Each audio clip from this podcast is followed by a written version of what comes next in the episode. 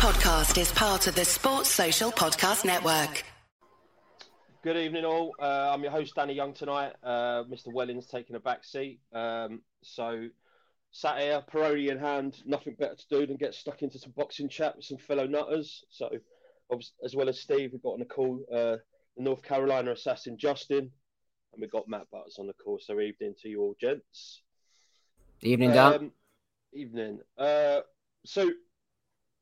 wanted to get the negative stuff out of the way, because obviously there's a lot of it about, but there is obviously two uh, really big talking points that's come up this week. Um, the main one that's uh, that's obviously caused some controversy in the chat is the um, the Conor Benn and Piers Morgan interview, which I've which I've watched from start to finish. Um, have either of you lot actually seen it at all? Um, no, I haven't watched it.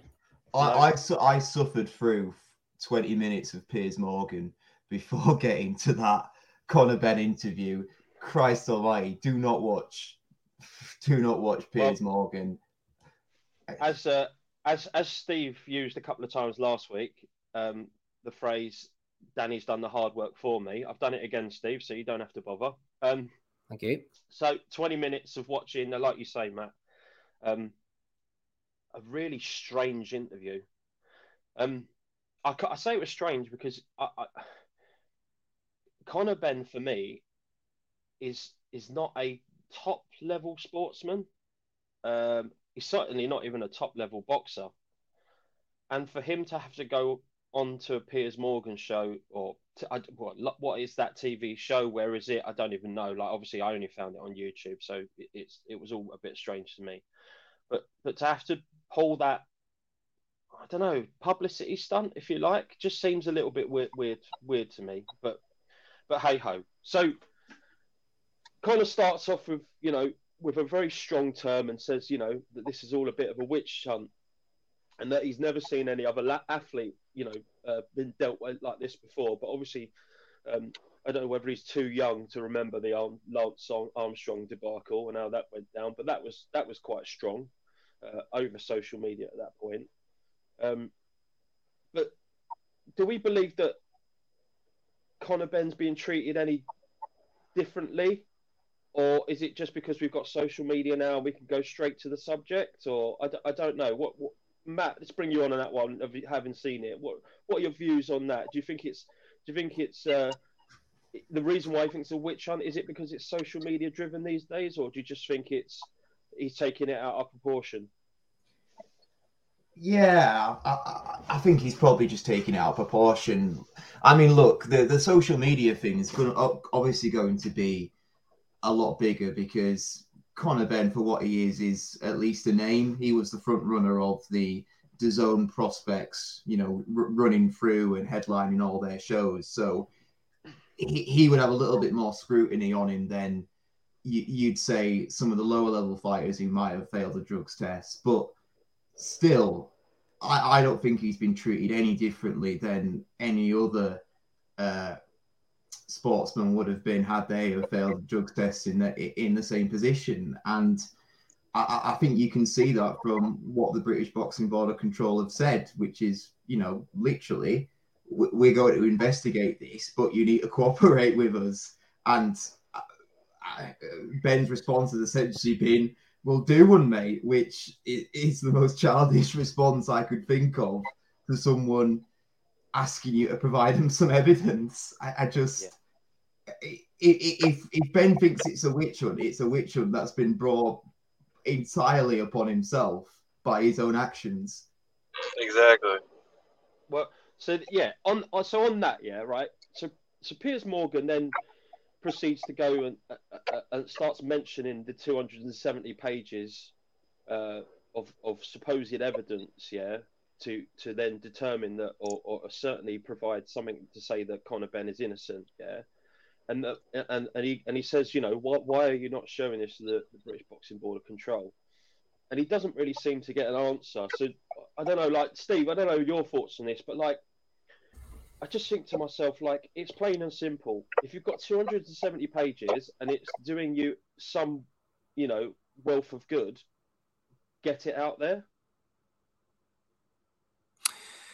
Yeah, I don't know. The whole thing is crazy. You do the legwork for me. Dominic Henry as well is, is constantly sending me links and, and things to watch and that. And Conor Benn's name does carry weight, mainly given his dad's exploits and I suppose DAZN's desperate struggle for, for headliners, really. He is a star of some description. They were looking to move him on to pay-per-view at some point, starting with the Chris Eubank fight. Regarding this interview, I doubt Matchroom would have been pleased with, with this taking place. I know someone mentioned before about Eddie throwing him into this interview. I really don't think that's the case because Matchroom, Eddie, and the people behind him would not have been able to control the narrative. And I think that's probably done more harm than good, even though I haven't watched it. He's gone on Steve, Piers Morgan. Go ahead. Steve, I must say, just jumping in there, I must say that uh, Ames did a really good interview. We'll talk about this in a minute, but Ames mm-hmm. did a really good interview with Hearn, I believe it was today. And uh, Hearn says that he had nothing to do with that interview. So, yeah, quite rightly, I I, I agree. I don't think he's very happy with it either. Okay. Oh, um, yeah, um, Dominic has sent me the link to that interview with Ames, and I do... I watch a bit of I D Boxing, shout out to Ben Faruqi, and I've got a lot of time for Ames, so I am going to actually uh, break my duck and watch watch the Seconds Out interview later on and see exactly what's said. So that's good to have that clarification because um, I can well believe that they wouldn't have had anything to do with it because they can't control the narrative. He's called it a witch hunt. That sounds daft to us, but the general sporting consumer could well swallow this storyline. I was looking through the other day on Google Alerts. I have boxing set up on Google Alerts every day. Just the headlines coming through, see what's interesting, click on them there and again. Sometimes I don't. A C N N one, one popped up yesterday, and the headline was, Conor Benn has, quote-unquote, serious concerns over boxing's drug testing after being cleared of failed test because of highly elevated consumption of eggs. So there's C N N. They're basically saying he's been cleared of the test. Cleared by the W B C, he's still got unfinished business with the British Boxing Board of Control. As Rob Kelly said on the pod last week, my truth, he keeps saying, my truth, my truth. What about the truth? It's all vague language, Bible verses on social media, the old mental health chestnut, all the tricks of the trade. Zero acceptance, no contrition. It's all been aggression, threats, bullying, going after the board. It's the same every time. Conor Benn, Tyson Fury, Canelo, the cash cows, they get absolved. Because they're bringing the revenue for all the parties. If it's a low-level guy, we spoke about it before, Liam Cameron, they throw the book at them. It's quite simple. The likes of Ben are able to bully their way out of these situations. He's just yeah. a prick. He's just a prick. So, Justin, what, what what hope have we got for boxing if the fans are saying that the, the drug testing is basically a waste of fucking time, and now we've got professional boxers also saying that drug testing is a waste of time? Should we just fucking juice everyone up and let them go at it, like we've said many times before? I don't know. Like I said, back to the... I mean, yeah, but Ben, it's not that it's a win shut. He just won't shut up.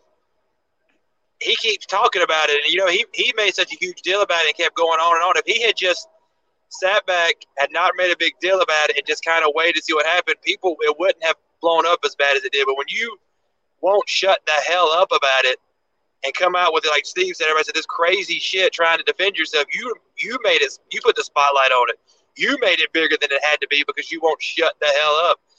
And now, like you said, C N N completely, like Steve said, just reworded what the W B C said and made it sound like that he was just some kind of victim and that he didn't do anything wrong. And so he, it's never going to change. I think really, honestly, the only way it's going to change is somebody dies. And I, I know that's extreme, but I think somebody has to die, and the, and the person has to pop for, like, the Big Baby Miller shit, and then it'll change. But somebody – yeah. Justin, it'll get to, – to save boxing's reputation, if someone's popped and someone died, the part of me thinks they'll just cover it up. Yeah, well, they might. I mean, they probably will, but I'm, I'm just trying to think of something extreme, and that that's the only thing I can think of is that – because all you have to do is get called. Yeah, well, except Conor Benn kind of made it worse for himself because he won't shut up. But just sit back, kind of come up with some excuse, and then it's all going to go away. I mean, look at Miller. He had like, what, thirty-seven different kinds of drugs in his system?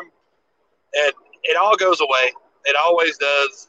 Until they start banning people for life, at least, that there's nothing, there's nothing you can really do about it. I'm sure everybody that's ever boxed has took something. It might not have been big time steroid. It, yeah. yeah, but they've took something. Everybody who's ever boxed has took something. There's no doubt in my mind they've taken something. it just is what it is. I don't think there's no way to change it. It's just, it just is what it is. So, so the, the interview then moves on, and Piers mentions, uh, sorry, Conor Benn then mentions all the charges that were put against him from the British Boxing Board of Control, and um, and and and basically, you know, says, "Oh, I like. How do you think I should? How, how do you think I should take this? You know, it, like it's that's not like it wasn't fair." And then like, and then goes on to mention that his legal team and that that his pride stops him from producing the evidence. And then like, just before Piers Morgan like is about to, you know, interject, he's like, you know, but my, my he then mentions that his dad was quick, you know, ripped up his license on a lot of the T V, and and and I just I just wonder, Matt, like that's that to me is just like a deflection tactic to just, you know, just to I, I don't know, just to just to point the attention away from him briefly, just, you know, because his dad did it doesn't mean it's right, you know. I, I Look, you know, most most of us will know that, that there were some inklings that, that his dad was, you know, tampering, shall we say, back in the day. So, Errol Spence alluded to that, didn't he, recently? Yeah. So, like, I, you know, like, it's, I mean, are we just seeing Conor just follow his dad's footsteps because, you know, there's no case, there's no case to be heard, and, and this is the only way of getting out of it is to just move on to the States? I, I, his dad never exactly covered himself in glory when it comes to the drugs test thing. I, I, as Steve kind of alluded to, uh, the whole not taking a test after after the McClellan fight. Yeah, it's, there's a there's a lot of suspicion around Nigel Benn and, and uh, drugs tests, and I, I I don't know anything for certain, but oh, I think I think we should just leave that as it is. But look, Nigel Benn's still a name and he's still popular with the British public. And so when Ben goes on, when uh, Conor, I should say, goes on uh, an interview and says, oh, I, I did what my dad did. I tore up the British license. You know, it's almost like trying to take himself, take everyone back to what his dad did and trying to put himself in the light of his dad and trying to say, oh, look, I'm just like my dad. I'm doing the right thing here. When actually, he's basically doing something to try and avoid taking responsibility for a failed drugs test. That's exactly what it is. In terms of what he's going to do going forward, I, that interview with Ames that uh, Eddie did suggested that uh, Conor's next fight was either going to be in the U S or Saudi Arabia, and then the next fight was going to be in the U K. So Eddie's thinking that by that point, Uh, the British Boxing Board of Control will have made a decision, and presumably he's assuming that they would have cleared him, or potentially maybe a a backdated ban of some sort that covers the period. I don't know how it all works, but basically by that point he's assuming that the British Boxing Board of Control would have sorted it all out. I don't know if that's going to happen or not. To be honest with you, I actually think the British Boxing Board of Control have basically done everything they could possibly do in this situation. They've said, well, we need the evidence in order to make a decision. You haven't provided us with any evidence and there's no cooperation. Uh, yeah. To be honest, I, I actually wouldn't be surprised if, if if they ban him, to be honest with you. I, I know we were just saying before about, uh, you know, how basically everyone's a juicer and, and everyone, and that they've put up, basically chucked it under the rug. But I, I think Conor might be someone they start to make an example of. Or may, maybe I'm just being really optimistic here, and I probably am. But I, I feel like this is the one time they've actually started to make a an, an example of Conor.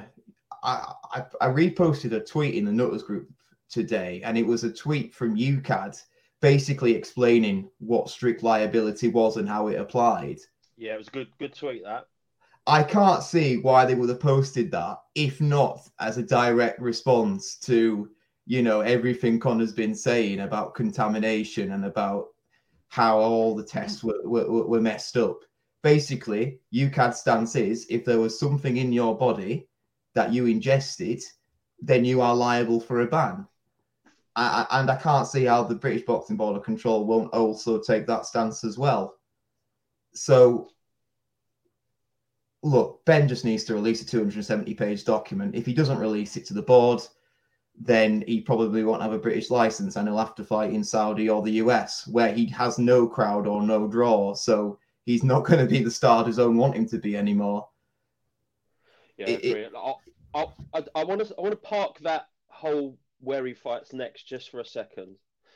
Um, there's, there's the, the last thing I well, the last thing I really want to kind of delve into in the interview, and and, and this this is this is the one that really bothers me. So Conor starts to talk about his mental health, right? And um, like, it's a subject you can't joke about. Um, I, I've had a few issues myself recently. I know close people nearby that have had some issues as well, right? So it's not, it's not, it's no joke. It's not funny. Now, if he's if he's suffering mental health issues, then obviously that's not good, and anyone shouldn't, you know, no one should make make made to be feel to feel that way, and that's uh, obviously, you know, yeah, that's bad. But like, to go back and state the obvious, yeah, if what's happened is affecting your mental health, and you have set two hundred seventy pages that basically says or potentially clears your name, then why the fuck would you not hand it over to improve your own mental health and just to put everything to bed? Steve, it just doesn't make any sense to me. No, it's a strange, it's a difficult one. It's such a, a kind of taboo subject for so many reasons. We, we at the end of the day, we don't know what's going on behind the scenes, and it could well be affecting his mental health, but people are throwing it around so casually these days. And yeah. like you, like even in my family, I've had uh, mental health issues and even suicides as a, a result of it. So I, I understand the seriousness of it, which I think makes it even worse when it is being thrown about. We just don't know, but it seems to get attached onto things very quickly just to kind kind of broaden out the package a little bit. Oh, this has happened, this has happened, this has happened. And then the mental yeah. health gets brought out again. It's going to make people feel sceptical, especially when he's having to go at the board. As you guys rightly said, that is just a complete red herring. I'm going after the board and ripping up my license like my father did. It's back. It's, it's similar a couple of years ago when the whole M T K thing was going on and Barry McGuigan. I've got no real love for either side. And they were posting pictures of Barry with Jimmy Savile and all, like guilt by association. It's a red herring. It's not relevant to the argument. Ripping up your license or not going off to fight in America because you're so enraged. It doesn't make any sense to me, the whole thing. But as for the personal issues, I hope he's not suffering as much as he says he is. But this needs to be resolved. It needs to be sorted out. We have scientific evidence, as far as I know, from these testing companies that say, in black and white terms, with a, to a millisecond of a degree, uh, whether they're accurate or not, to say whether you failed or not, and you got B samples and all this for a reason. And I've said before on the pod, and I'll say very quickly again here as well, whenever someone tests uh, fails a test, usually you would think, oh, great, at least we've weeded somebody out of the sport. The drug testing is doing their job. All these organisations are there for a reason. No, it's the opposite. It's try and get the person cleared as quickly as possible, circumnavigate the rules as best as you can, and get back to the status quo. Yeah, I mean, yeah. Well, yeah. It's, it's, it's a no-brainer. It literally is a no-brainer. Um, Just just closing out on that interview, like then then Nigel obviously then jumps on and proceeds to... Um, He doesn't. He doesn't. Uh, doesn't talk well these days. I wonder whether those punches back in the day have, have taken its toll. He, he mumbles quite a bit now, bless him. And and and his his element of the interview is very heavily edited. And I, I do wonder what he had he'd, he'd said that made them uh, them cut quite a bit out. Um, but then obviously it, he allu- he then alluded to him ripping his license up and saying that the British Boxing Board of Control were dealing with Conor in this way because because it, that was the way they dealt with him back in the day, and they're, they're trying to... I think it's a load of rubbish, to be honest with you, but hey-ho. Um, it, just just one little side note. It did make me laugh. Um, Nigel Benn says that um, at his lowest therapy was like... He, he doesn't really drink, but at his lowest therapy was having like half a bottle of wine a night, and I thought, fuck me, I'm normally about two bottles a night, so that makes me feel like an alcoholic, but hey-ho. Um, he shouldn't see me on most weekends if that's it. It's that bad. Right, so I want to I want to go on. So obviously, uh, as we've alluded to, Ames does it does it as a, as a great interview with Eddie Hearn today for Seconds Out. So if, if you're listening and you haven't checked it out, it, it's pretty good for for the uh, I don't know, what is it, ten or fifteen minutes it, it, it goes on for. Um, Justin, it's it's really funny because obviously, as as Matt alluded to earlier, like, Hearn starts talking about um, that Well, Hearn basically he wants Conor Benn to fight in the U K. Now that's a given because that's where he, that's where Conor Benn's going to make the most of his money, yeah, uh, and, and all the rest of it, which is which is quite rightly, you know, which is quite right, yeah. And, and he knows that. He's not stupid. He knows that, yeah. But then he then he goes on to say that Conor Benn can have massive fights in America and um, and in the Middle East, like how like obviously living in the state. Well, he's dropped off, but anyway. Anyone could take this, so but oh, maybe Matt even. So, who is he going to fight in the States, and why the, would anyone in America want to go and see Conor Benn? Given that he hasn't even fought for a British title yet, so he's not, he's not, he's not at the forefront of boxing right now. Certainly not in the welterweight division either. I, I couldn't think of anyone who who would even know him in the U S. To be honest with you. He, he, he wouldn't be able to headline a show, that's for sure. He'd be on the he'd be on an undercard somewhere on one of the one of the, the, the bigger Matchroom shows in the U S, maybe. And is that where Conor Benn really wants to be for, you know, the good a, a good what two three years while he tries to build up his name in the U S? I I, I don't think so. He I I think he'd hate doing that. I probably hate it more than all of this. Other business he's got on with the board right now. So I don't know. Eddie's in a bit of a sticky situation, to be honest, when you, with matching him right now, because I can't see him fighting in the U S. I could maybe see him fighting in Saudi. They're, they're talking about matching him with fucking Manny Pacquiao, which, fuck me, I, I, I don't know about you guys, but I really would not want to see that at all, unless... Unless they allow Pacquiao to juice as much as Conor, as they're seeing Conor is juicing, and then maybe it'd be somewhat of an even fight then. But fuck me, they're, they're talking about that. It's no, just following the it's following the path. The last what two or three fighters he's fought, they've basically been dug up anyway, right?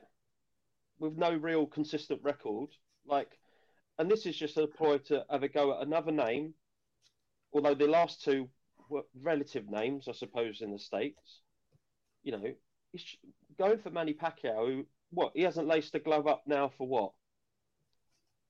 Five, five years? Four, three, three, four years, something like that?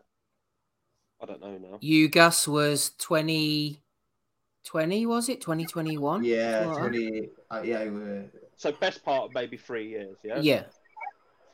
I mean, it's just, it's embarrassing. Like, like again, I go back to it. It's the guy's not even fought for a British title. So what makes what makes him think that Manny Pacquiao is going to come out of, like, you know, retirement to fight someone who's, I don't know. I just find it an odd stance from a promoter that really should know better. But hey ho, um, I was going to say, like, it's interesting. So so when Ames is t- talking to Hearn, like in the interview earlier, you know, like Hearn's obviously talking about how he wants Conor Benn to get his British licence back. And again, I think that's Hearn thinking about more about his own pockets than anything else. But, you know, that's that's him and that's how he thinks. I did find it I did find it interesting because obviously he's still going on about obviously the British Boxing Board of Control and the way they dealt with it, and they that, that they cost him a load of money because they pulled the fight at last minute, right? And I don't really want to I don't really want to arc back to like old fucking news, right? But Hearn moaning about the British Board of Control, British Boxing Board of Control cancelling the event, yeah, is laughable because as the promoter, as soon as a test is positive, regardless of, regardless of whether it's been self-inflicted or not, surely, Steve, it's in within the best interest of the promoter to pull the fight there and then. And we know that Hearn is previous with White, and um, and all the promoters should take that stance and have a duty of care, just like we do, or I certainly do, when I'm at work, around health and safety and the people that work for me. Surely it's no different? Well, I mean, you would think that, but it, it, boxing's different, isn't it? It's abs- it's a different case scenario. As soon as uh, it comes through, they would have been trying to get the event on by all costs and, and ask for, what is it, you, you do the action first and then ask for permission later. That would have been their first thing. The money, how can we reschedule this? How can we get this event on, basically? and get around all the things that are taking place at the moment. That would have been their first thing, not the safety of the boxers. They're about to put Benn against Eubank on pay-per-view. They're not interested in the safety of, of anybody. Let, let's be brutally honest about this. They're thinking about the pay-per-view, the numbers, the payments, et cetera. That's just the, the brutal business they're in. As for the question of what they're going to do with him next, I could see something like a Pacquiao, because he's had a bit of a carnival career. He's kind of been beaten up on people who are a little bit past it. We was wondering when he was going to step up in class. He's never quite done that. Excuse me. He's never fought for a British title, because oddly, some of those guys at the time probably might have beaten him. So they've gone a completely different route to, to move him towards pay-per-view. He took a calculated gamble against Eubank, or he was about to anyway, before the fight got shelved. So I could see him turning up well in Saudi Arabia against Pacquiao in, in summer, absolutely, or in America. And it, it may be about the, the opponent, you know, sticking him with someone like Adrian Broner or somebody like that, and they can keep the bandwagon rolling on. Long term, I honestly have no idea what they're going to do with him. I can't even posit a, a thought, because things are coming through my head like, I don't know, some outrageous thoughts, like they might get him a different license, like he might be under his dad managing and promoting him effectively, even though we all know it's Eddie, but he's like having shows in the U K, but under some kind of different license, or he turns up in Ireland, or, or all sorts of crazy scenarios to get him back, because I can't see the board budging at the moment, and he's going to have to just ride this out for the next year, or maybe even two years before he can come back to Britain. Um, in the meantime, yeah, stick him in Saudi Arabia. You'll always get a license somewhere. That's the thing about boxing. There's no universal thing. That's why we've got so many sanctioning bodies. You can go and get a license somewhere, Arkansas, Kansas, anywhere. They'll license you. So you can't stop the people from fighting. I don't know what they're going to well, do in the long term. I honestly don't. Well, I don't want to give Conor Benn any ideas, but if you get a license in Malta, you also get some currency as well. So it's always, it's not a bad choice, really. Is there it? You go. So, you just would not know what's coming next. Hobson's out in Malta. He's running a show tonight from Wolverhampton. Boxing's the red light district of sports, as Andrew Patterson often reminds us. Who the hell knows what's going to come next? It's going to be quite interesting to see, actually. It's absolutely, it's fucking filthy. That's what it is.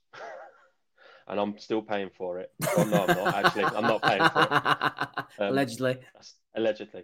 Um, Justin, you dropped off, mate, but I was going to ask you, like, so Steve's alluded to, like, he thinks that, you know, it, that wouldn't surprise him if it was, uh, you know, Manny Pacquiao next in the States, if that's where his next fight is. What, what makes you think there's going to be any kind of a crowd to go and see a Conor Benn who has not really challenged anyone with heart rate within the last, like, you know, three years? Well, there's no crowd if he comes over here.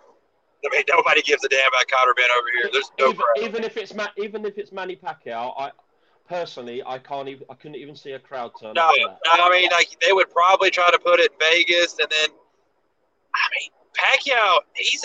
He doesn't really have his fans that much anymore. I mean, he's past it. He's kind of a sideshow now, too. Didn't he have, like, a YouTube fight? I mean, that once you start doing the YouTube fights, that's pretty much it. I mean, I don't – who knows? Pacquiao kind of does weird stuff, too, so I can see Pacquiao actually taking the fight. I mean, really, realistically, I can see Pacquiao, if you paid him enough money, I can see him taking it. But, no, I mean, if, it, if the fight's over here, trust me, nobody gives a damn about Conor Benn. I mean, nobody cares. And they would, I mean, I can't see anybody, even Pacquiao. I mean, Broner still has a little select few that kind of like to watch him fight, but even then, it it couldn't be a main event, but you know they would make it a main event. So, I mean, I don't know. He, I just can't stand Conor Benn. That, that purely would be for the spectacle, right? If it was, yeah, exactly. Just because Broner would make it an event because, you know, he would just be where he always is. And I don't know. This, nobody cares about Conor Benn. I mean, but he acts like they do, but they only really care about him because they're just making fun of him and about the whole eggs and all the stupid shit he says and the fake beard and the. It still bugs about the fake beard, though. You go through all that effort right. and then you shave the and then you shave the shit off. Why would you go through all that effort, embarrass yourself, look like a damn fool, and then you shave it off? It, I, I don't understand it. It still, it still bugs me. Well, he hasn't. There might no, not be a beard anymore, but he's got, got a lovely pencil pencil moustache, which is um, yeah, which is, uh, yeah. Is, you know, you, go, you pay all you pay all that money and then you just shave it off. Makes no sense. That's just I don't get it.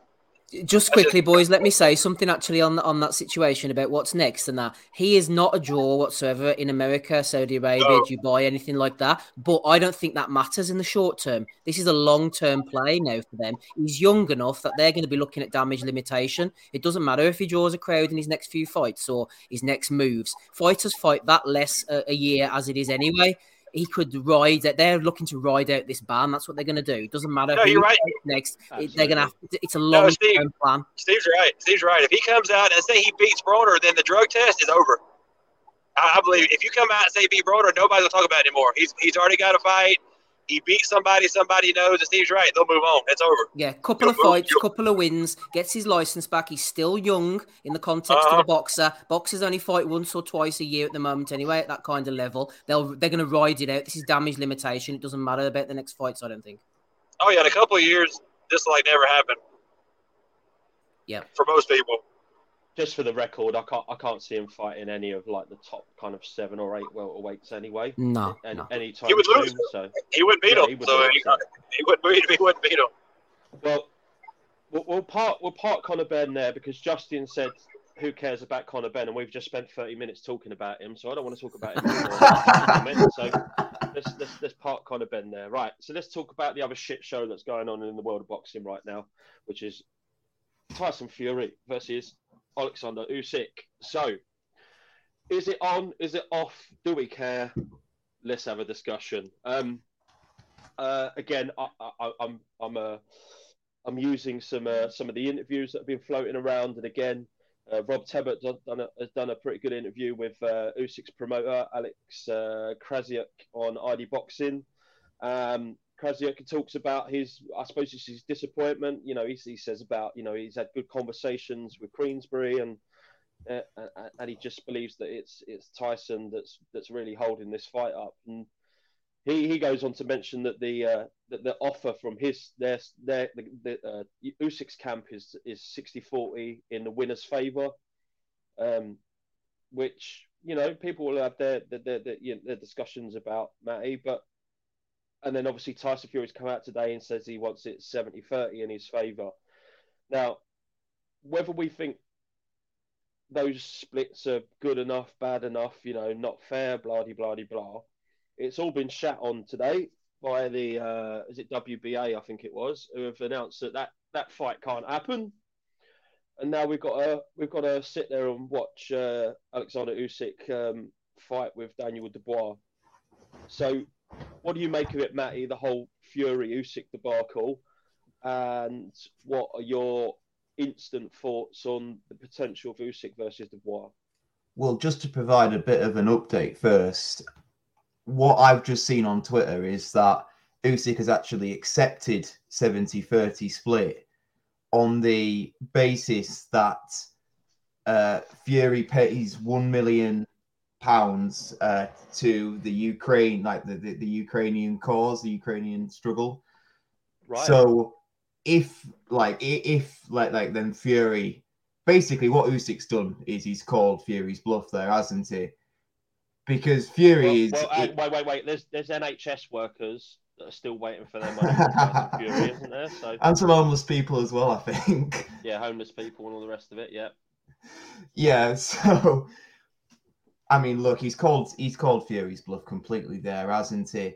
If if Fury then goes on to send him an actual contract with seventy thirty in it and he signs it, then we actually have a fight, don't we? But fingers crossed. But I'm not I'm not holding out any hopes, and I don't think anyone in the chat tonight is either. And to be honest, the entire thing has been an absolute fucking disgrace from Fury, as Ozzy would say if he was on the chat with us tonight as well. I'm sure it is absolutely crazy. I, I just, I just can't see the justification for just not making the fight. It Fury keeps saying, "Oh, I'm the bigger draw. I'm the bigger draw."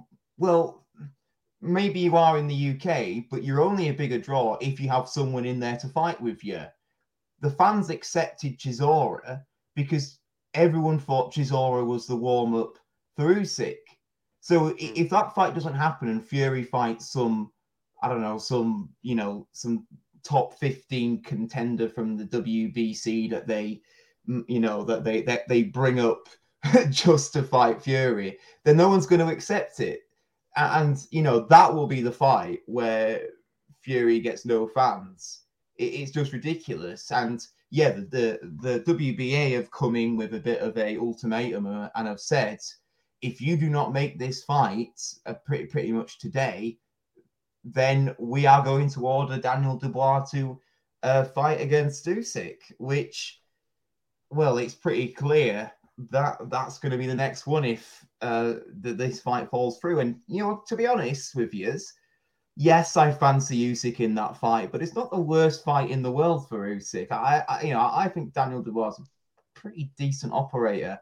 And, you know, I, I'm not sure what he's like with his injury right now. I think I think he didn't he do something to his foot in his last fight. Uh, so I, I allegedly, yeah, a knee injury is, is what they're allegedly saying. Ah, right, right, right, knee injury. Well, I, I don't know what the I don't know if he's recovered from that. I, I yeah, like I said, I don't really have much news on what, what his recovery is, but. You know, I, I don't, I don't, I don't mind Dan, Daniel. He's a, he's a decent fighter, and I think he's only improving under Shane. So, I, if, if he's got the opportunity, why not take it? I say. Yeah, I think Usyk stabs him. So. I, I believe probably, so as well. Yeah, yeah, I, yeah. I'd probably, I'd probably agree with yeah, that. I don't, I don't think, well. I don't think he hurt his knee. I don't think, I just don't think he can take a shot, and he just got lucky. I don't, I don't think he hurt his knee. He just can't take a shot. And I think Usyk will just wear him down and just stop him. Um, Steve, just want to go back to the, the Usyk Fury. I think I think there's a little bit of disrespect going around for Usyk. Um, you you, I think it's quite uh, it's quite easy to say you're with me. You know, you're heavily on the Usyk bandwagon. You, you, you got to give him massive credit. You know, for everything that he's done up to this point, it's all been away from home. You know, we've spoken about it before. Um, I just think I just think a little bit of respect is owed to him, not not just because he's got three of the belts, but because of how he's had to get to this situation. You know, a two-fight deal with Matchroom to get to get uh, A J out of the way, and, and obviously he done it. Well, it was one of the best boxing performances I think I've ever seen in recent times. Again, in the first fight. Some have their view on w- whether it was a closer affair. The second one, I, I still think it was, it was wide enough to be considered a, you know, we don't need to see that again or or, or nothing near, of the sort. I, I just think it's very unfair uh, of Fury to, to dismiss Usyk the way he has been. And I know he comes about out with a lot of social media bollocks, but he's got to give this guy some credit at some point. And if that means a fair shake with the with the finances, then then so be it. Yeah. No, I think you've you've touched upon something there that's quite accurate. Fury's playing upon this thing that is present within boxing to some degree, especially with the this kind of casual fan element. I don't really mean that in a loaded way. The kind of people who dip in and out. That Usyk is a bit of a, because of his antics, he's a bit of a simpleton maybe who can be pushed around. He showed in the past that he's happy to make fights. Fury's a troll at the end of the day. He just loves the attention. He can't live without being in the limelight. And the whole thing is weird, really, when you look at it, because he fought Wilder three times. They managed to negotiate through that with all the moving parts about. You had Warren, you had Bob Arum, you had Al Heyman, P B C, E S P N, all these people floating about. And yet they can't make a fight with Usyk, a man who's spent his career on the road, really, making big fight after big fight, making concessions constantly to make the big fights happen. I mean, as as the great Snoop Doggy Dogg once sang, if it ain't one thing, it's the motherfucking other. And the way that person, Fury's personality is, even if Usyk accepts the seventy thirty, I just think to myself, he's going to come up with something else, isn't he? He's going to be on Instagram or Twitter or whatever in a few days saying, oh, do you know what? It's going to be this, it's going to be that, I'm on the Gypsy King and all this type of stuff. And it'll just be the next thing. Usyk has called his bluff in a way, and you can't help but admire him, really. It's the fight that we all want to see. It's the fight that needs to happen. Fury's too busy trolling people, and a lot of people are getting fed up with it now. And I think if we'd have gone in, you wouldn't, you don't mind Fury's trolling and his antics if the big fights are getting made. And for a while they were. He fought Wilder three times, as I said, absolutely fantastic. But now, with that Chisora third fight, things were wearing a bit thin. People were like, okay, fair enough. I don't mind seeing that because we expected we were going to have Usyk climbing in the ring. That was all going to be organised next. You'd make do with Fury, uh, Fury Chisora three, even though nobody wanted it. But now that it's dragging on a bit more, people are starting to get fed up with it all a bit now and um, thinking that the fight's not going to happen. But, I mean, it has to happen, and hopefully Usyk can can push push it through and um, call his bluff like like it seems like he has done. Yeah, I mean, to be honest with you, like, fuck this fight, because if we've got Steve Wellens rapping on a Friday night, then, you know what I mean, there's, there's only one way to go. Where's my point? A lot of wisdom in those songs. Justin, just just to kind of uh, one final point on on this before we move on. Like, so for me now, this if if if this fight doesn't happen anytime soon, right? I personally, it, or if it was me, would like if if I was in control of this, I'd love to see the W B C step in here and say, well, look, you know, Tyson, you know, you're sitting around waiting for money. The belt needs to be fought for. You know, you can't just sit and hang about and, and, and like, you know, actually intervene here and maybe either strip him or, or, or like, you know, force him to take some kind of a fight. But w- let's face it, we're under no illusion that Suleiman loves having, you know, the the the, the uh, pantomime villain Fury un- under his wing and, and, and obviously, you know, as the belt holder, and it just gives all that publicity to the W B C, you know, the fucking T-shirts, the fucking green belt wrapped around him everywhere he goes and all the rest of it. So, like, that, like in a real world, sure, you'd want to see, you'd want to see the, the sanctioning body kind of step in here and say, look, well, either fight for it or fucking lose it, mate. Don't you agree? I mean, that's the perfect world, but look at Charlo. I mean, he's had the belt, what, seven years and hasn't fought or whatever the hell that is. Like, they keep, they haven't stripped him, so it's just not going to happen. I mean, there's, they, yeah, in the perfect world, they would say, hey, you know, either you got to fight or we're going to put you, like, champion recess or do something, but that, that'll never happen. He just makes too much money for them. And like I said, if they're going to let Charlo keep his as long as they have, it's just not going to happen. But honestly, everybody wants to see the fight. I mean, of course, I want to see it, but I'm not going to lose my. I'm not going to lose sleep either way. I mean, if they do, they fight. They fight. They don't. They don't. This is just. It always comes up. Fury, he, he just likes to be in control. He just likes to be in charge. He likes to make all the calls. And we like. And like Steve said, I don't think Usyk gives a damn about the negotiations. I think he'll just sign whatever. He's like he's ready. Like I don't think that's a. I don't think he's. I don't think his team goes in there and has all these huge demands and says he has to have this, and they better give him that. I think he's just willing to get it on and at least get a decent fair shake of it. But Fury just – I don't know what he's doing. He just – this is what he always does. This he It's getting old because you can do this little stick he does. Miles. Use the right two lanes to take oh, exit oh, eighty-seven. Right to you can use this. Yeah, I got my uh, G P S, G P S telling me to get off. Uh, so but, yeah, you can do it.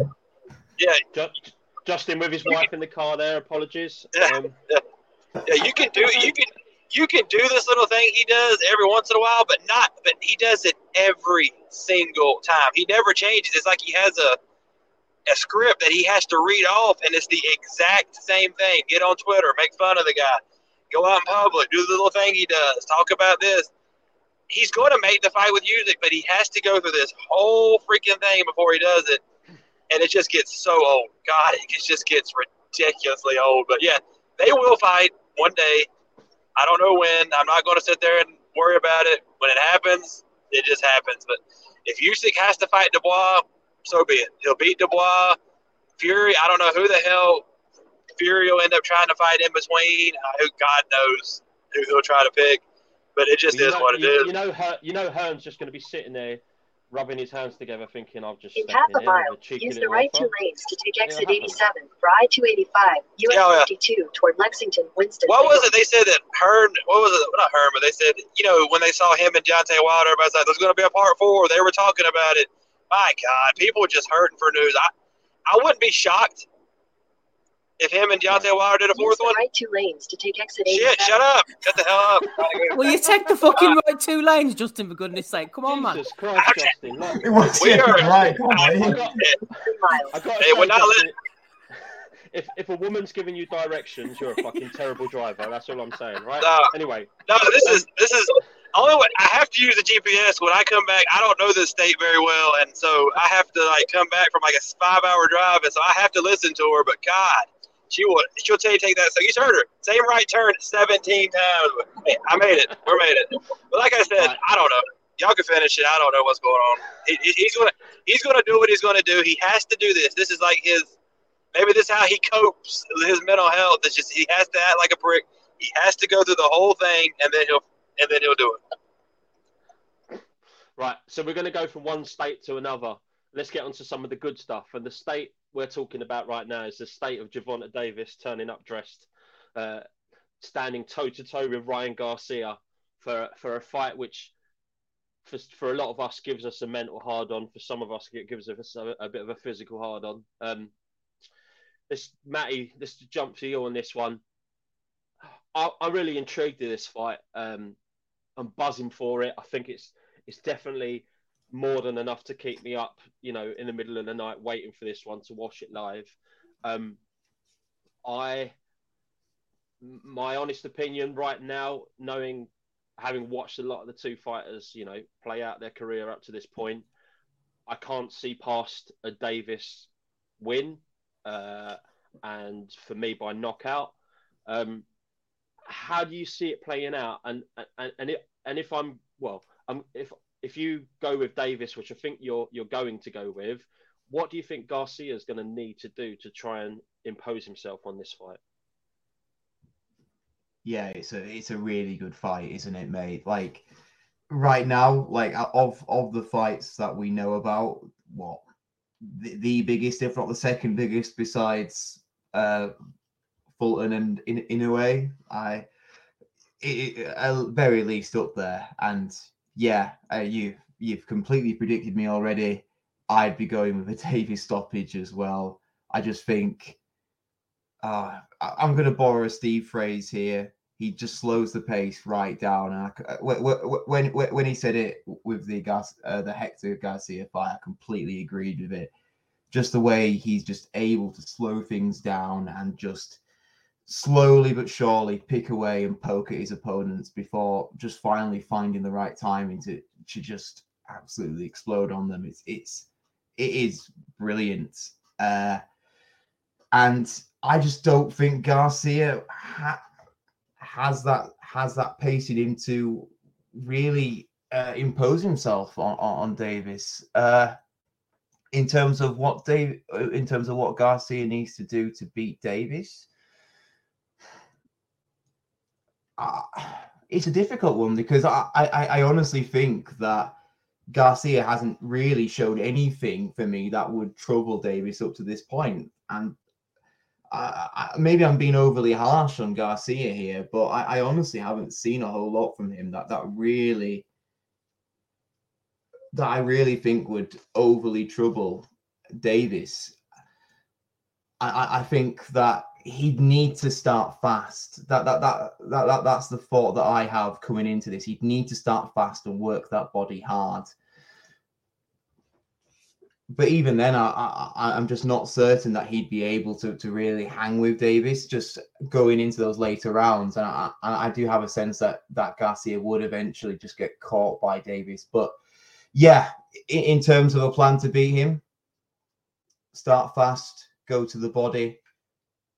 Try, try and work up top. Try and work up top, and and and really try and impose himself as much as he can on Davis. I mean, this is a catchweight fight. I would hesitate to say Garcia is probably the bigger man in there. I, that size needs to be used against him.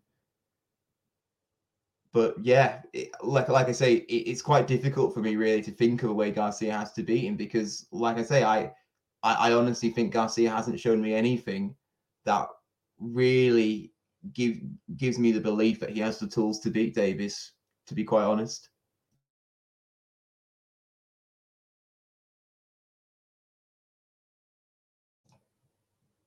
Danny? Sorry, I muted them myself there. Sorry about that. No, happens to the best of yeah. us, Danny. Happens to the best yeah, of us. I know. uh, Steve, I, I'm struggling there with Garcia. I, I, I really don't see what he can, what, what what ploy he can put in place to kind of trouble uh, Gervonta Davis here. I, I, obviously, we know he's got really fast hands. Um, I think his power is a bit of a myth purely on the people that he's fought up to this point. I don't think many of them have been uh, of, of any great shake. Um, I I don't know. I, I just think he's got to come out like a bit of a whirlwind, like at the start, like Matty's just alluded to, and I, I think he's got to try and take it to him and just put his fucking balls on the line. Um, but you're a, you're a big Davis fan, so so so tell us tell us what your your, your views are on what the, how this might play out. Yeah, I am a big Davis fan, and I give both of them credit for taking this fight. Uh, I agree with your point as well about Davis turning up to the press conference looking like your man out of The Fifth Element. I don't know what the hell's going on there. And those horrible tattoos he has all over his little pudgy belly as well. But, I mean, he, he hasn't made the greatest of life, life choices, as we know, but Davis is a fantastic fighter. I think he's an absolute superstar. He's intelligent as well. Everyone talks about the power, the power I hear all the time. He's a very clever technical boxer. He's got really long arms. He can close the distance very fast, very good hand speed, and, of course, that massive power as well. I'm definitely leaning towards him, but whoever wins, absolutely full credit to them. It's going to be really important for Davis to try and slow the pace down, as Matty said, get into a bit of a boxing match, plant his feet and let the big shots go. But I think he's so clever getting in and out, he can't afford to let Garcia plant his feet. Because whenever Garcia plants his feet and lets that left hook go, if you stand stationary for a few seconds, look at the fights against like guys like Juno, uh, Francisco Fonseca, just standing in range for that split second too long. If you watch, Gar- well, I, I wouldn't go back and watch Garcia's fight with Emmanuel Tago because it was terrible. But Tago was constantly moving, and Garcia yeah. could not get rid of him. He could not catch him. So I can see, so I can see Davis employing kind of similar tactics, slowing the pace down. Just moving slightly, constantly moving, moving, moving all the time so Garcia can't set his feet. And then the left hook is dangerous for Garcia, absolutely. Isaac Cruz pushed back Tank as well at times, made it rough with him. Garcia's not going to fight that way. Goosen's an excellent trainer. He's a very sharp counter-puncher, Tank. I can see Garcia pushing him back a bit like Rolly did at first, but at some point, Tank is going to catch him. And when he catches him on that chin, I'm not convinced that Garcia has the best chin in the world. And uh, Davis punches like a like a super welterweight or something. And I think once he catches him, he's an absolute devastating finisher. So I'm going for Tank in about six rounds. But I don't think he's going to knock Garcia out early because Garcia's shit. Like I said before, full credit to him to take this fight. He will go in there believing he's the bigger man, the faster man, the harder puncher. He will believe in himself, Garcia. And he could have a trick or two up his sleeve. He could stand off and let Tank lead. And try and box him, like Doctor F N G was saying there in the chat. It could be a real tactical affair, but at some point, Tank's going to catch him, and I think he'll knock him out. Yeah, Justin, I, I like Steve said there. Like, I think, I think, the, the, I think Tank's going to have to take some shots uh, to get into range to do what he needs to do, you know, to, to deliver a K O. Um, but I just, like I say, I, I just think, I just the power of Garcia is a little bit of a myth. You, you look at, you look at the, the people that he has knocked out. You know, Luke Campbell, I mean, like, you know, I know that fight was a long a long time ago, that Luke Campbell fight, but, you know, he's he's he's not that active and hasn't been active, you know, what's he had? He's had two fights since that Luke Campbell fight, so three fights in, in you know, almost nearly three years. I mean, and it, and again, you know, Campbell was, at that point, a washed fighter, but yet still good enough to, to put to put uh, uh, Garcia on his arse. So, so um, what do you what do you make of the, this one, mate? I agree with everything everybody's already said. I mean, and also I think people got to realize, too, is that this is a level that Garcia, this is like another level. This is like, I mean, Davis, this is a huge step up level. This is, he hasn't faced anybody with anything like this. And so that that's also come into factor. I mean, I don't know. I think Garcia has one thing, he's faster, but that's the only thing he's better than. Because like Steve said, he might look like a dumbass, but Davis, when he gets in there, is really smart. Like, he, he knows what he's doing. He knows how to get around. He knows how to set up his shots. And I agree with everybody else. I think he'll catch him somewhere past the fifth round. He'll just catch it because Garcia is going to have to stand there sometimes and fight with him, and then he's just going to get caught. And then that's it. It's over. Yeah. Because he's not going to hurt. He's not going to hurt Davis. Davis can take shots. I don't think – I think Davis – he's not going to hurt him. I don't think that's going to happen. I can't I can't remember a time when I've seen Davis even remotely wobbled. No, I, I've never even seen him buzz, like, ever. I've never seen him even, like, really back off because somebody – so I'm saying that's not going to happen. I, I've never even seen Davis – you know, sometimes you'll take that little step back to kind of like, oh, shit, to kind of – you know, he kind of got me a little bit. That's never going to – that hasn't even happened yet that, that I've seen. So I, I think I think – I mean, I like Garcia. I think I like the fact that he wants to take the fight. And like Steve said, he's going to believe, no doubt in his mind, that he's going to believe that he's going to win. So that should make it a good fight for as long as it lasts, because he will come out and make Davis fight, I think. So I think it'll be a good fight for as long as it goes. Yeah, agreed. I um before we close this out, um I know I, I, I kind of wanted to kind of touch on um, the potential of John Ryder and uh, and Canelo as well, uh, after Eddie Hearn mentioned it today, but maybe we'll save that one for another another's chat at some point. I, d- I did want to talk about the the other kind of, well, super fight that I think's coming up, um, and that's um, Steve Fult- Steve Fulton versus uh, Noya Inoue. Um, now, if you're Well, de- depending on what your, your language is like, these two, I believe, are fighting at Su- Super Brant- Brampton, I believe it is, or something like that. But anyway. Super um, Brampton, wait. Brampton, yeah, Brampton, Brampton, I don't know. Uh, whatever the poor lad uh, decides. Carl Brampton, it, wait. Yeah. but, or Super I mean, Super Brampton, wait. Go with that one. I, I've got to be honest, it, as much as Davis Garcia excites me, I think this Fulton Inoue is a super fight. Like I, I think it's fucking brilliant. Like it, it's it's really exciting me, and uh, it might it must be a hardcore kind of, you know, fight, because obviously, like you say, the you know people in people in America that like their boxing are going to know Fulton, um, and then obviously people you know well people from Glasgow are going to know Noya Inoue is because of his random appearance there. Um, but yeah, I just I, I love this fight. Uh, I just want everyone's genuine, just, just well, their their opinion at this point and how that one might, might play out. Obviously, I think obviously everyone, well, a lot of people are, are taking Fulton as the as the uh, the favourite there, but I just think you can't dismiss uh, Inoue's boxing style, his confidence, um, his, just his all round skill. Um, so, Steve, will throw this one over to you. What, give me your initial thoughts on on on uh, you know like what, what how. how excited you are about that potential fight. Oh yeah, I'm definitely excited about this fight. I think it's a it's a fantastic fight. Um, my initial thoughts are forming around the fact that I think it's going to be a close fight, actually, a really close fight. I think Inoue is going to win. I think Inoue is going to win on points. I don't think he's going to stop Fulton. I think Fulton showed at this level he dealt with the pressure of Figueroa very well, which is unintelligent pressure at times, I must say, but he dealt with him well. He's clearly got a gas tank and engine. He can do the twelve rounds at a high pace under a lot of pressure. I think home advantage will tell for Inoue. I think the scorecards are going to be very close. I think some people on the other side might even be saying that it was potentially a robbery and should have gone to Fulton. I think the Japanese element will favour it in Inoue's corner. Could even be a majority decision. I think Inoue on points, and it's going to be very close. Inoue is not just a power puncher. He's a clever boxer as well, and I think he'll be able to box with Fulton. But Fulton will be always there, working away. He's not the biggest puncher in the world, so how he'll keep Inoue off him, I'm not sure. But then, of course, Inoue is coming up in weight as well. How many more weight divisions can he climb before size becomes a factor, before he can't knock people out? And I think the Paul Butler fight, as negative as Butler was, was a bit of a... A wake-up call's too strong, but I expected him to absolutely annihilate Butler. And for whatever reason, he contrived to make it through eleven rounds. And it's not just because of that factor, but it just reminds us from time to time. Same with the Donaire fight. As good as Inoue is, he is a monster of sorts, but he's only human at the end of the day, and there's always going to be someone out there to beat you. I don't think Fulton will be the man, but I think he'll come pretty close. Very close fight for me. I think Inoue will nick it, but I'm looking forward to it all the same. Yeah, agreed. I, I mean...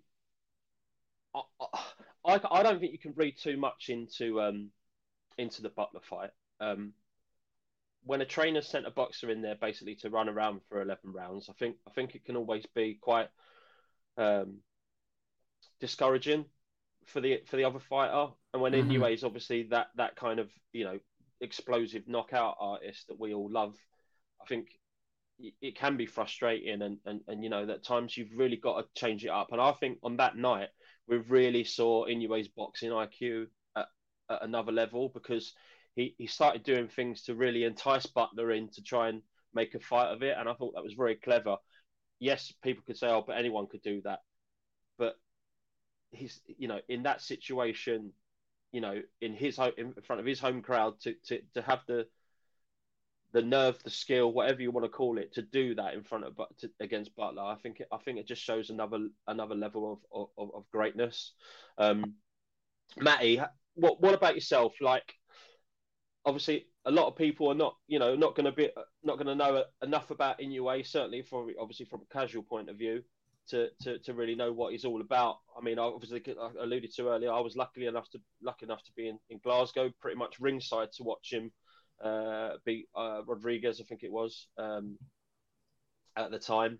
Um, he's just fantastic, and, and that's why I'm I'm kind of siding with him in, in this one against Fulton. And I think, like like Steve said, I, I think it's going to go the twelve rounds, and I'll be surprised if it doesn't. Yeah, I, I think fantastic's the word for it, Danny. Uh, I, I was saying before, this is the fight of the year so far for me. Davis Garcia is just a, is a is a solid second, uh, in my opinion, at the very least. What what a good fight, man! Just in a way, you know, you completely undisputed, coming up to challenge, you know, some who people who would say the the, the dominant champion at Super Bantam or Super Brampton, uh, however you want to describe it. It's wow, just such a fantastic fight. And to be honest with you, I, I agree with you that I don't really take a lot from the Butler fight. I think Butler was very negative, only there just to survive, and really wasn't in it to try and win any rounds at all, just to kind of like have some sort of saving grace, saying, oh, I went twelve rounds with Inoue, while losing, you know, the round twelve to nothing. It it, it was, it, uh, yeah, that, that strategy for me was absolutely bollocks. And Inoue eventually found him out because, as Steve said, he is a good boxer. He's a tricky boxer. He And, and he does set traps, and he, and, and when he finds his opportunity, he goes for it. Uh, mm. I do slightly disagree in the sense that I, I, I, I think the, the Japanese factor won't be as much of a factor. Obviously, it is in Inoue's hometown, but we, we know Japanese scorecards. We know them to be really good and really fair, regardless of the fighters. And I can see a Japanese judge having a lot of respect for Fulton going into it. I I, I agree with you, lads. Though it's going to be a, it's going to go the full twelve rounds for me. I don't see Inoue stopping Fulton. I think Fulton's a little bit too tricky, a little bit too uh, just has that movement in order to avoid Inoue's shots. But at the same time, I don't think Fulton has the power to keep Inoue off him. I, I just think it's going to be. Uh, It's going to be Fulton probably taking, you'd say, maybe the first quarter, uh, first couple rounds, and then Inoue just imposing himself later on in the, in the fight. That's how I see it going for me. A tale of two halves. Yeah, agreed. Yeah, um, Justin, if you've if, if Dolly Parton stopped giving you directions on the roads, do you want to? I know you're a big Inoue fan. Um, do you want to tell us? One, what your what, what your instant views are about this fight, and two, like, I personally think Inoue at Super Bantam, I think that's it. I think that's his ceiling. Not not because I don't think he could he could get any bigger, but I just I just worry that the the the height and the reach then becomes a factor in, in, in some of the fights further up the uh, further up the weights. So to, to tell us about it.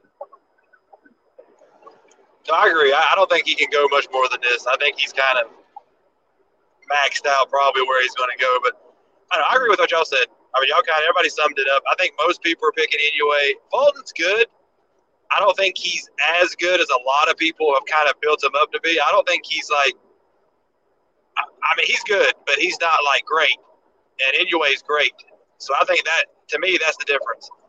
Fulton's good. He does everything pretty well. He does. He doesn't do anything great. I mean, he doesn't anything. He's not really, really good at anything. He's just a good, solid fighter. And I actually, I can't really remember. I think I, I had Figueroa beating him. But I don't remember that. I can't. That's a long time ago now. But I think I had Figueroa. There was. I mean, I know it was what a split decision. So it's majority like I don't know decision. majority decision. So Fulton's good. Like you said, he doesn't have the power. He's not going to stop Inoue, and it's, it's going to be hard for him to keep Inoue off in Japan. But for Fulton, you know, win or lose, it doesn't really matter. I think for him, this is – he wins either way it goes because he actually, you know, stepped up, put it on the line. So I think he's going to come out – he's going to come out of this good either way it goes. But I think Inoue is just going to probably like one, probably like one fifteen, one thirteen, but I think he'll get him. But yeah, you're right though about that. I don't think he can go up much more than this. No. And I think I think obviously if, if Inoue can beat Fulton, I think there's some there's some tidy fights at, at, at Super Bantam for him. You know, um, we've talked about the Casemiro fight before on, on a previous pod, I think, um, which which I think that's that's not a bad one. Um, I don't know. There's, there's there's a few there anyway. Like you know, it, it, I I just again I just think that the next step up I think might be a, just a, a tad too much. And I think he might be, he'll just have to hang around at, at this weight and just wait for some talent either to come up or come down to kind of maybe pad out the division a bit more. But I think I think there's there's enough for him to keep him occupied for at least a, a good, you know, uh, three to four years, if not a little bit more. But uh, but yeah, um, I don't really want to take up any more of your time. Uh, obviously, I've really appreciated that everyone coming on, and obviously, like I say, Steve for for letting me take the hot seat again tonight. Um, just one final point from myself. Um, as uh, Steve alluded to on Sunday, there is a Boxing Nutters meet up in Nottingham on the third of June. Um, fuck knows what me and Matty have signed ourselves up to. But um, I mean, come around. Um, we'll either end up in prison or sucked out, fucked out looking for a handout or whatever. Probably a lot, mate. It could go anyway, but we'll see. We'll see. You know, the, If, so if you if you want to if you want a wild night out with M T K enforcer Rick Greville, then give myself or, or Rick a, a, a nudge in the Patreon WhatsApp group, and we'll slide you into the separate Nutters meet up chat, and uh, we can give you all the details on on what hotels not to book and um, what people to book into your room at one one minute past midnight when uh, when everything gets a bit saucy. But yeah, um, any final thoughts from anyone?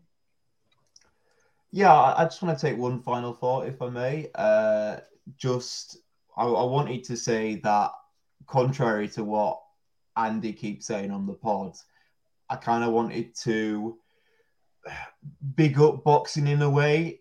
Just, we had a lot of negativity at the start, and I just wanted to say that I have found the first quarter of twenty twenty-three to be a fantastic year so far. Go on, Matt, into him.